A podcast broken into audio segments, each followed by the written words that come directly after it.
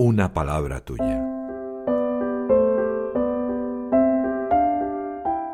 El Evangelio de hoy en un minuto.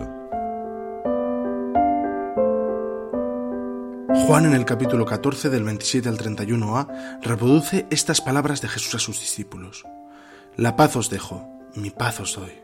No os la doy yo como la da el mundo. Que no tiemble vuestro corazón ni sea cobarde. Me habéis oído decirme voy y vuelvo a vuestro lado.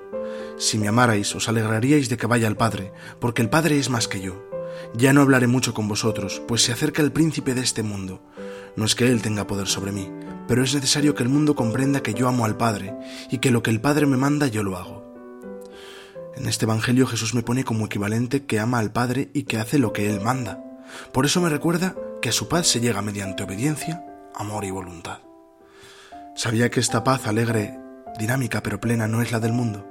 ¿Qué significa que el Señor vaya al Padre? El Papa nos recuerda que la paz de Cristo va dentro y refuerza nuestra fe y nuestra esperanza.